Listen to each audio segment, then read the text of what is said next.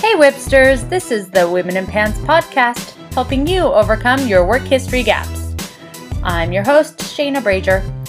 This episode is an interview with Lisa, who is a mental health professional. We talk about lots of different mental health blocks that may come up when you're trying to go back to work. Lisa was also kind enough to make a guide for us for imposter syndrome, and you can sign up for that guide over at womeninpants.com. Make sure to subscribe to this podcast so that you can get updates when a new episode airs. Now for the show. Lisa, welcome to our podcast. Thank you. Hi. It's good to I- be here. I'm happy that you're here, and maybe you won't be so happy once I tell you the explanation of why. Oh. Because, no, don't be too. I feel like I'm going to get a free hour of therapy, and I'm pretty happy about that. wow. Okay. I'm, I'm good with that. We're just going to talk about all the mental health, not mental health, mental blocks with with going back to work or even just starting to going to work older in life as I, I I kind of consider myself middle aged. Do you think we're middle aged, Sarah? No, What? Really? we're not middle aged yet. Don't say that. Maybe I just have like an old soul or something because I think That's I was middle aged like five years ago. So I'm like on the downhill now. So why don't you tell us what your um, degree is in and like what your titles are? sure. So I, well, way back, I went to school for my bachelor's in anthropology. Didn't so much use that. So now I have a master's in marriage and family therapy, and my credentials are just an LPC, which is licensed professional counselor. Very cool. I had a roommate in college who was an anthropology major, and it was uh-huh. fascinating. Absolutely. It was it was a really interesting 4 years. It's just a matter of getting a job with it is a little hard. Oh, I imagine. Did you go in thinking you would be like Indiana Jones? Because I took a class in high school or in college for that very reason. I was just always really fascinated with people, people's stories, different cultures, different ways of doing life, and that's kind of my rationale for for doing that whole track.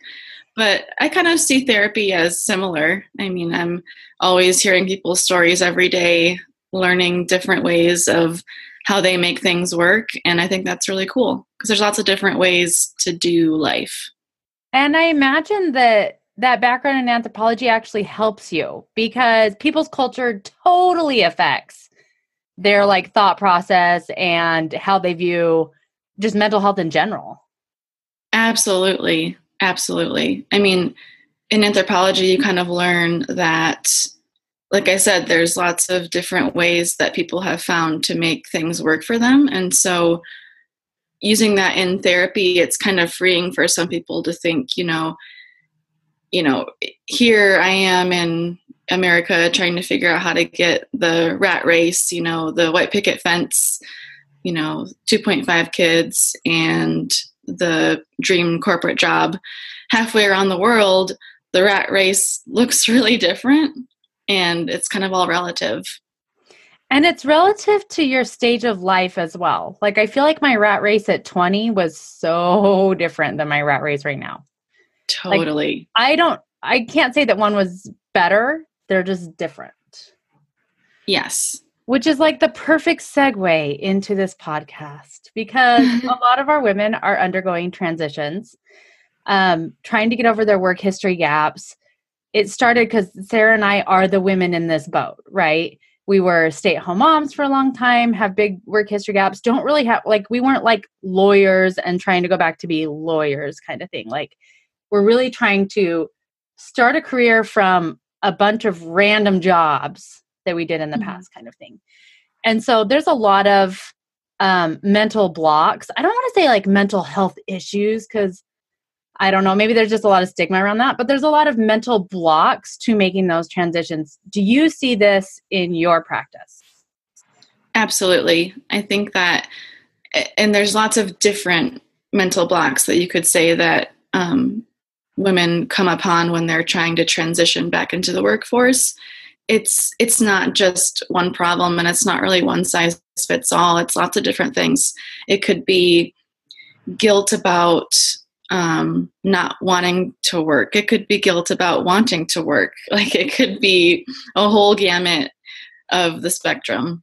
Okay so if i have both of those guilts simultaneously what what what are you di- what do you diagnose me um, a normal human. That's what I thought. Take it, everybody who thinks I'm weird. I'm normal. No, but seriously, like let's talk about that for a second. Major guilt thinking about having my kids have to get used to a new routine, right? Huge, huge major guilt with that. And then major guilt um, on the flip side of of wanting to be an equal financial um, partner in my marriage. And so how how how do we get over that? Like how do we get over that guilt? Or do we? Is it just something you live with? So the first thing I would say is that it's super important to be really gentle with yourself, right? Because the guilt doesn't necessarily help.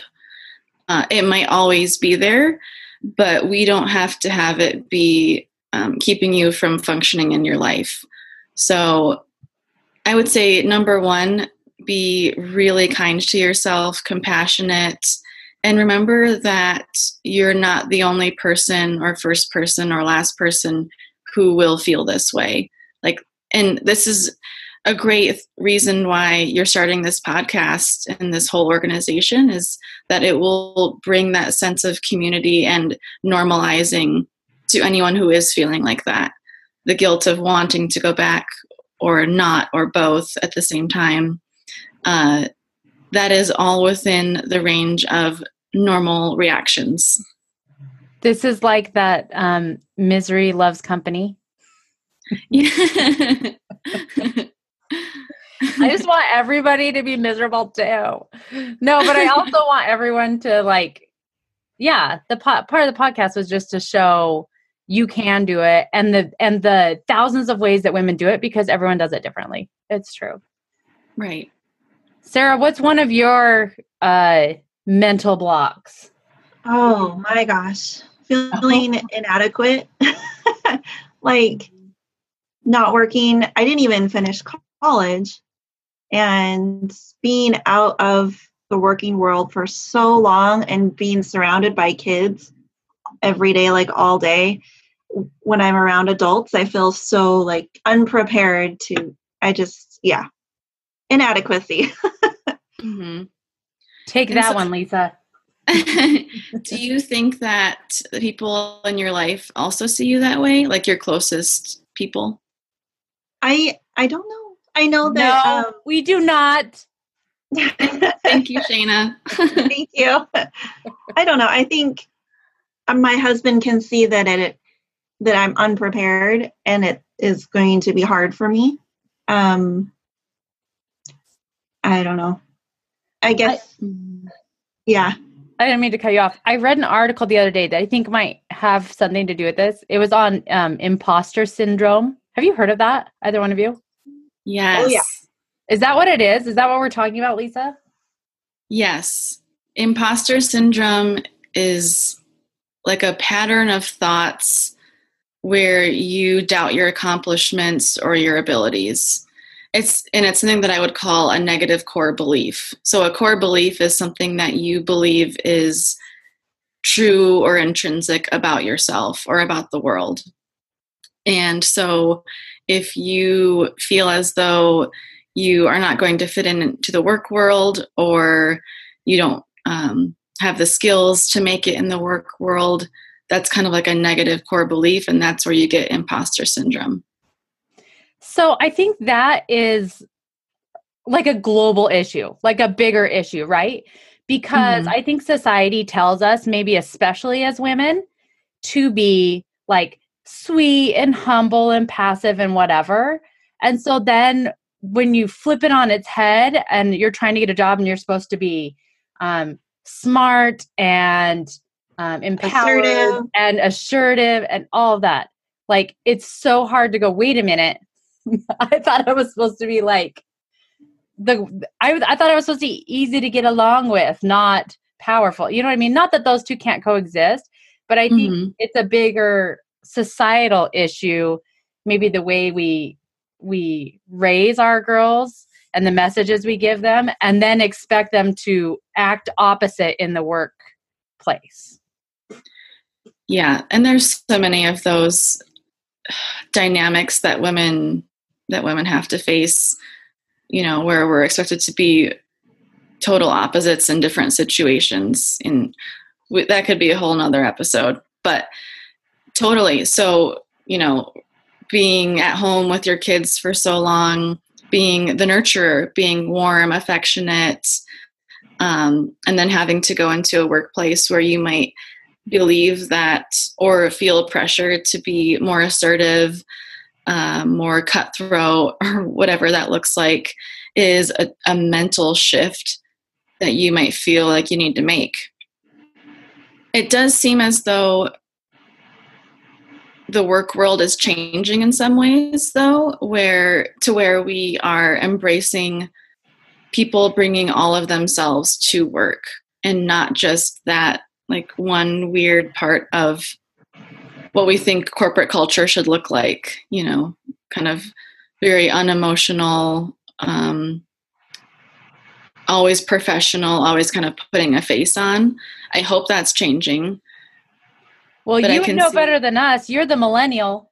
We're, we're over middle aged according to my calculation I hope so. I really hope that's the direction that things are going. And I and I do see that in a lot of again articles cuz let's be honest, I'm not in like the corporate world. I my job is a job I work from home. I do work with people, but I can be pretty much as emotional as I feel like being cuz I work from home. But mm-hmm. um I hope that that is a shift. So, what do you tell people who are feeling like that imposter syndrome? First of all, a lot of people feel that way. And I would also say that you are not necessarily any more or less qualified than people who don't feel imposter syndrome. And that's a good thing because somehow those people who don't have those blocks have been able to figure out, you know, how to deal and and think in a healthy way or you know, maybe at times it goes into more arrogance. We don't have to go there. We're just, you know, more in the middle, assertive ground. But it's super important to start with becoming aware of the imposter syndrome. And so I in my practice I really work from kind of like Buddhist psychology and mindfulness, which I love. And it's all about building an awareness of your thought patterns, uh, your emotions, and always remembering that thoughts and feelings aren't permanent. So, if you're starting this journey of going back into work and feeling that imposter syndrome, just check in. How do you how does your body feel when you think about the idea of going to work for the first day or going to that interview. You know, really notice, oh, feeling kind of sweaty, uh, my stomach is turning over, my heart's beating really fast. Notice any kind of reaction that you're having. The reason that building an awareness is so important is because this gives us something to some data to build off of when we're really ready to change our thoughts. So I almost think about it sometimes with clients like, think about being a biologist, you know, really analyzing and describing every little detail in an objective way and almost like you're you're almost observing yourself. Um what do you guys think about that that first step? Well i have a couple thoughts the mm-hmm. first one is Have you ever um, listened to the podcast, The Secular Buddhism? What is it? Sarah, do you know that podcast? No. Buddhist, Secular Buddhism? Seriously, guys? but I need to. I It's think. such a good podcast. It's Noah Rashid or Rashid. And I do this every time. I I listen to this podcast enough. I should freaking know this guy's last name. But um yeah, it's it's a lot of that same. It's they're like quick little like 15 minute podcast episodes on real life Buddhism.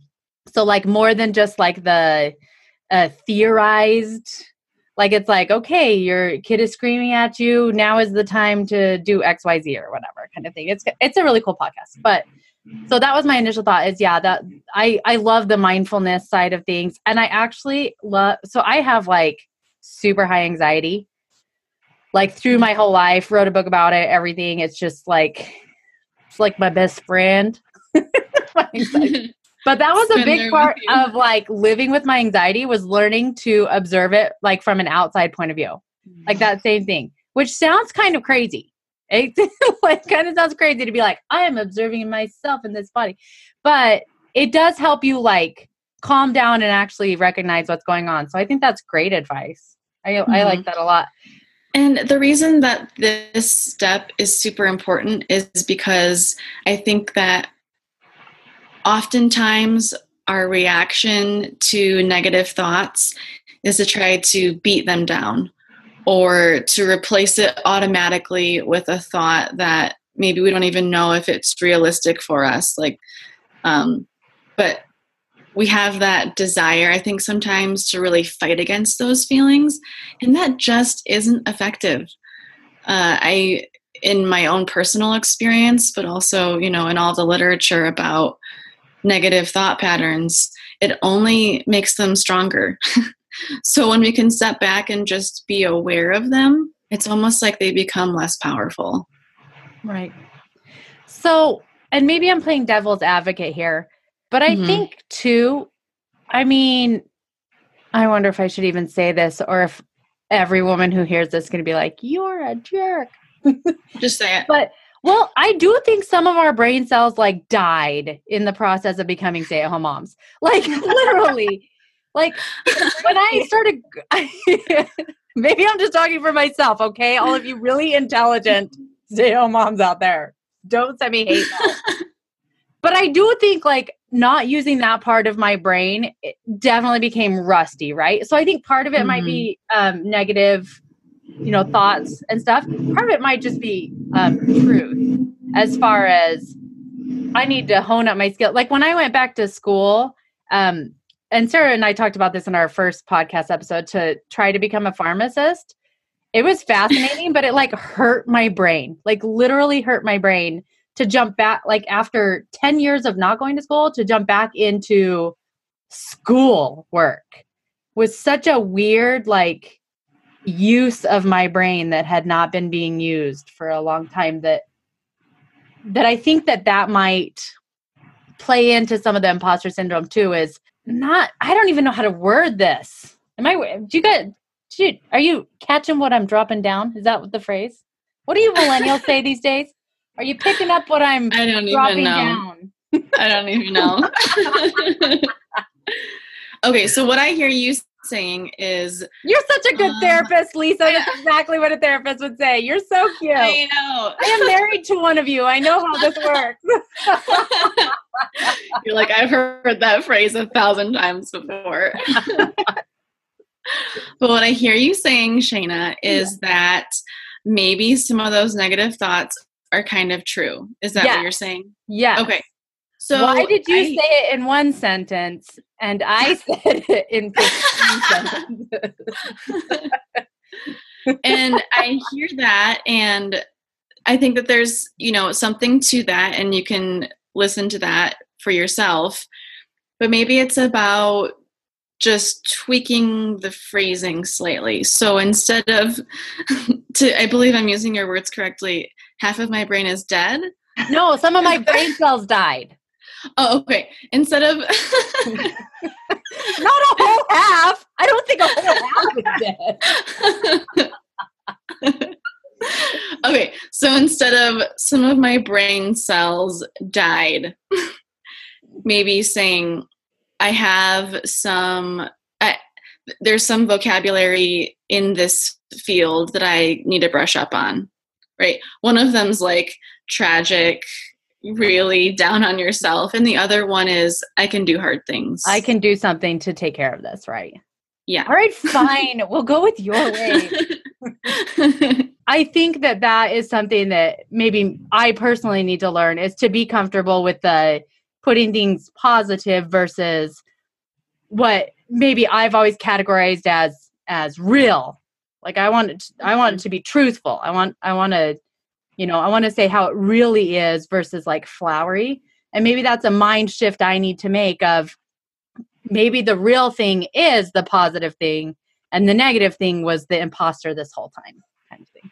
Or I was uh, reading something the other day about changing your mindset from negative um, to get you on the path of, I guess, changing your mindset. But instead of like jumping to from I can't do this to I absolutely can do this. There's no problem. Nothing will stand in my way. You're not going to believe that if you say that to yourself. But if you say I can't do this right now, but I'm learning how, and eventually I'll learn to do it, and then it's easier for you to get used to you know thinking like that and then eventually you'll be like there's nothing that can stop me i can do this right right that's that's almost what I was just going to say is maybe replace it with a neutral thought or yes. or something that has maybe a growth mindset to it instead of I can do anything and everything and if I just think harder or better I'll be the CEO. I mean that might not be helpful either. I want to break out into songs so bad, you guys. So badly. I want to sing that. You will if you believe. Do you know what I'm talking about? I know. I know what that is. I don't even remember what it's from. What's it from? It's the Prince of Egypt. Mm. Is that what it is? Oh my god. Yeah. How do you remember that, Sarah? Because I love that movie. I I know. I think I've seen that. Man, my brain holds a lot more than I thought it did because I have not seen that movie in a really long time. It is old. Like I don't even think my kids have seen it. That's funny. Anyway, sorry. Had to break it. I okay, when we edit this, I'm going to very much regret singing that, by the way. I think another thing that we face going back into the workplace is we've been doing the same thing for so long that we really have to get used to coming out of our comfort zone like what suggestions do you have to do that to come out of our comfort zone. The first thing i think of is just exposure therapy. Um, the more you do it the easier it gets. Uh, but yeah that's that's going to be hard especially i mean if, if you think about staying at home with your kids it's the space that's the same all the time. It's the people around you that are the same all the time and going back into the workforce it's like the space might be different every day and the people might be different every day and that's going to be a shock. I think something that's so important in this process is to find super supportive people who are kind of a constant so that when you when you dip your toe into the water of trying something new you've got that safety net that makes you feel loved and supported to go back to you know afterwards and process it that's so good. And Sarah, I don't know if you feel this way, but like I'm the boss at my house. Like the yeah. kids do what I say, and Drew pretty much does what I say. And so going from like being the boss for 10 years to now that I've had to work with other people and like maybe even take a position as the what do you the employee the the one who's being bossed that was a really hard shift too to take on that like why are you telling me what to i tell people what to do you don't tell me what to do kind of thing but that's another like mind shift or whatever that you have to do when you're going back to work. Sure. That would be tough. well, um i think another thing i want to talk about is how about like the people around you right either that be your children or your spouse or even your extended family or some of your friends, they're going to have to get used to your new life as well. How do you suggest people go about like starting that conversation and what ways do you suggest people start that conversation especially if those people in your life are not very keen on the idea of you going back to work you mean partner like if, there, like if there was a woman yeah like if the kids were like why are you doing this? Like we don't want you to be gone. Or if a spouse was like hesitant as far as like things are good. Why are you rocking the boat? You know what i mean? Like those kind of things. Mm-hmm. Communication is key there. Um, I think there's lots of reasons to go back to work, even if someone were to say, your partner were to say, maybe you don't really need to, we're fine. There's lots of reasons to go back to work, just, you know, beyond financial. It could be that you have, you really want to be in the workforce, and that's where you feel healthiest and your best. It could be that you have a, an aspiration or dream that you're striving for always be honest, clear, and communicating with those people because if they are feeling as though this is some sort of slight against them or you know with kids it's hard to kind of express and explain why mom wants to do this why mom wants to make this shift because you're kind of their security blanket oftentimes just be really real like if it's that you have had this dream of some sort of goal, then just let them know, like, hey, you know, this is the time that I felt it was right for me to really work toward my dreams. Uh, I think as whenever we can be clear and honest with the people that we love, it's it's going to go better. Whereas if we try to kind of hide certain aspects of of our desires or needs, it's not really fair to the people around us because we're not giving them a chance to respond in their best way, if that makes sense. Oh, for sure. And I have a pet peeve around this. So, um, Drew and I are in the position where I don't have to work, quote, right? Have to, as far as like financially providing for the family. Like, that's not why I'm going, it's not why I work. And so, when I was announcing to people that, yeah, I'm going to, um, get into copywriting and I'm, you know, learning all about it and I'm getting certified and all these things. So many people were like, "Oh, as a backup plan in case something happens to Drew."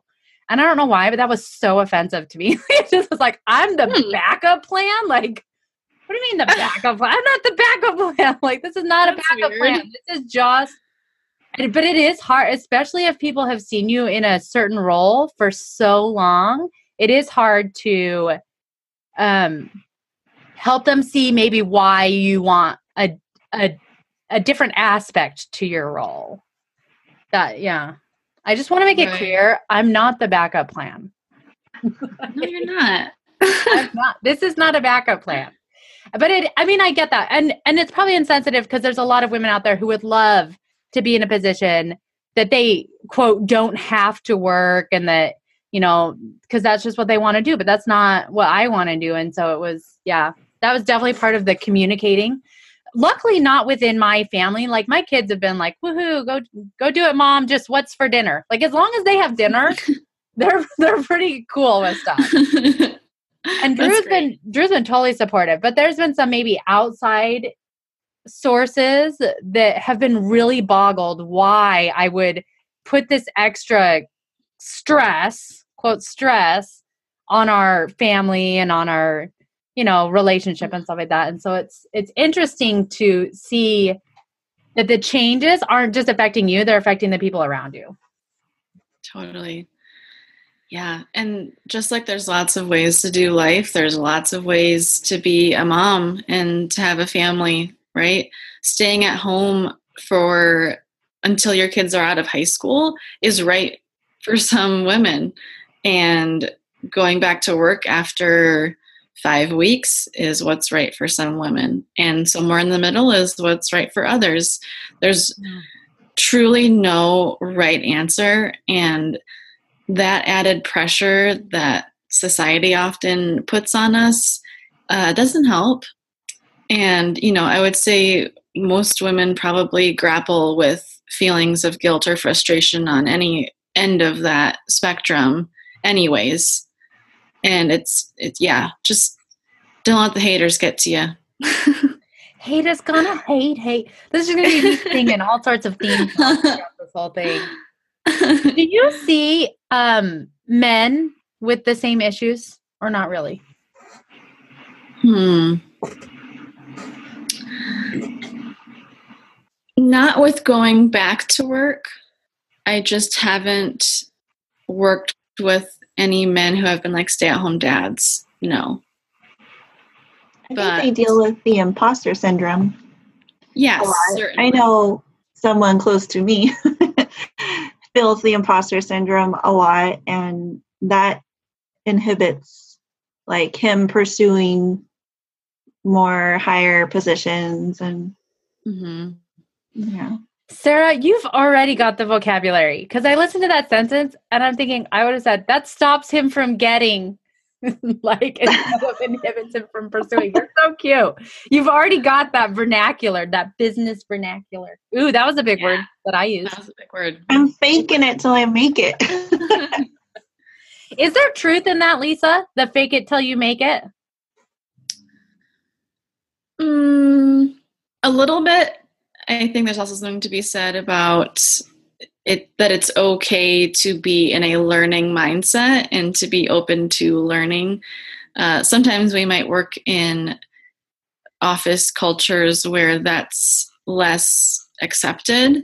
You know, to say I don't know how to do that, but I will learn. But I think for the most part, again, that's something that's been changing too. Is that office you know managers or supervisors kind of want to see that in in their employees that they're willing to learn. Uh, and that's a huge asset in any interview that you go into.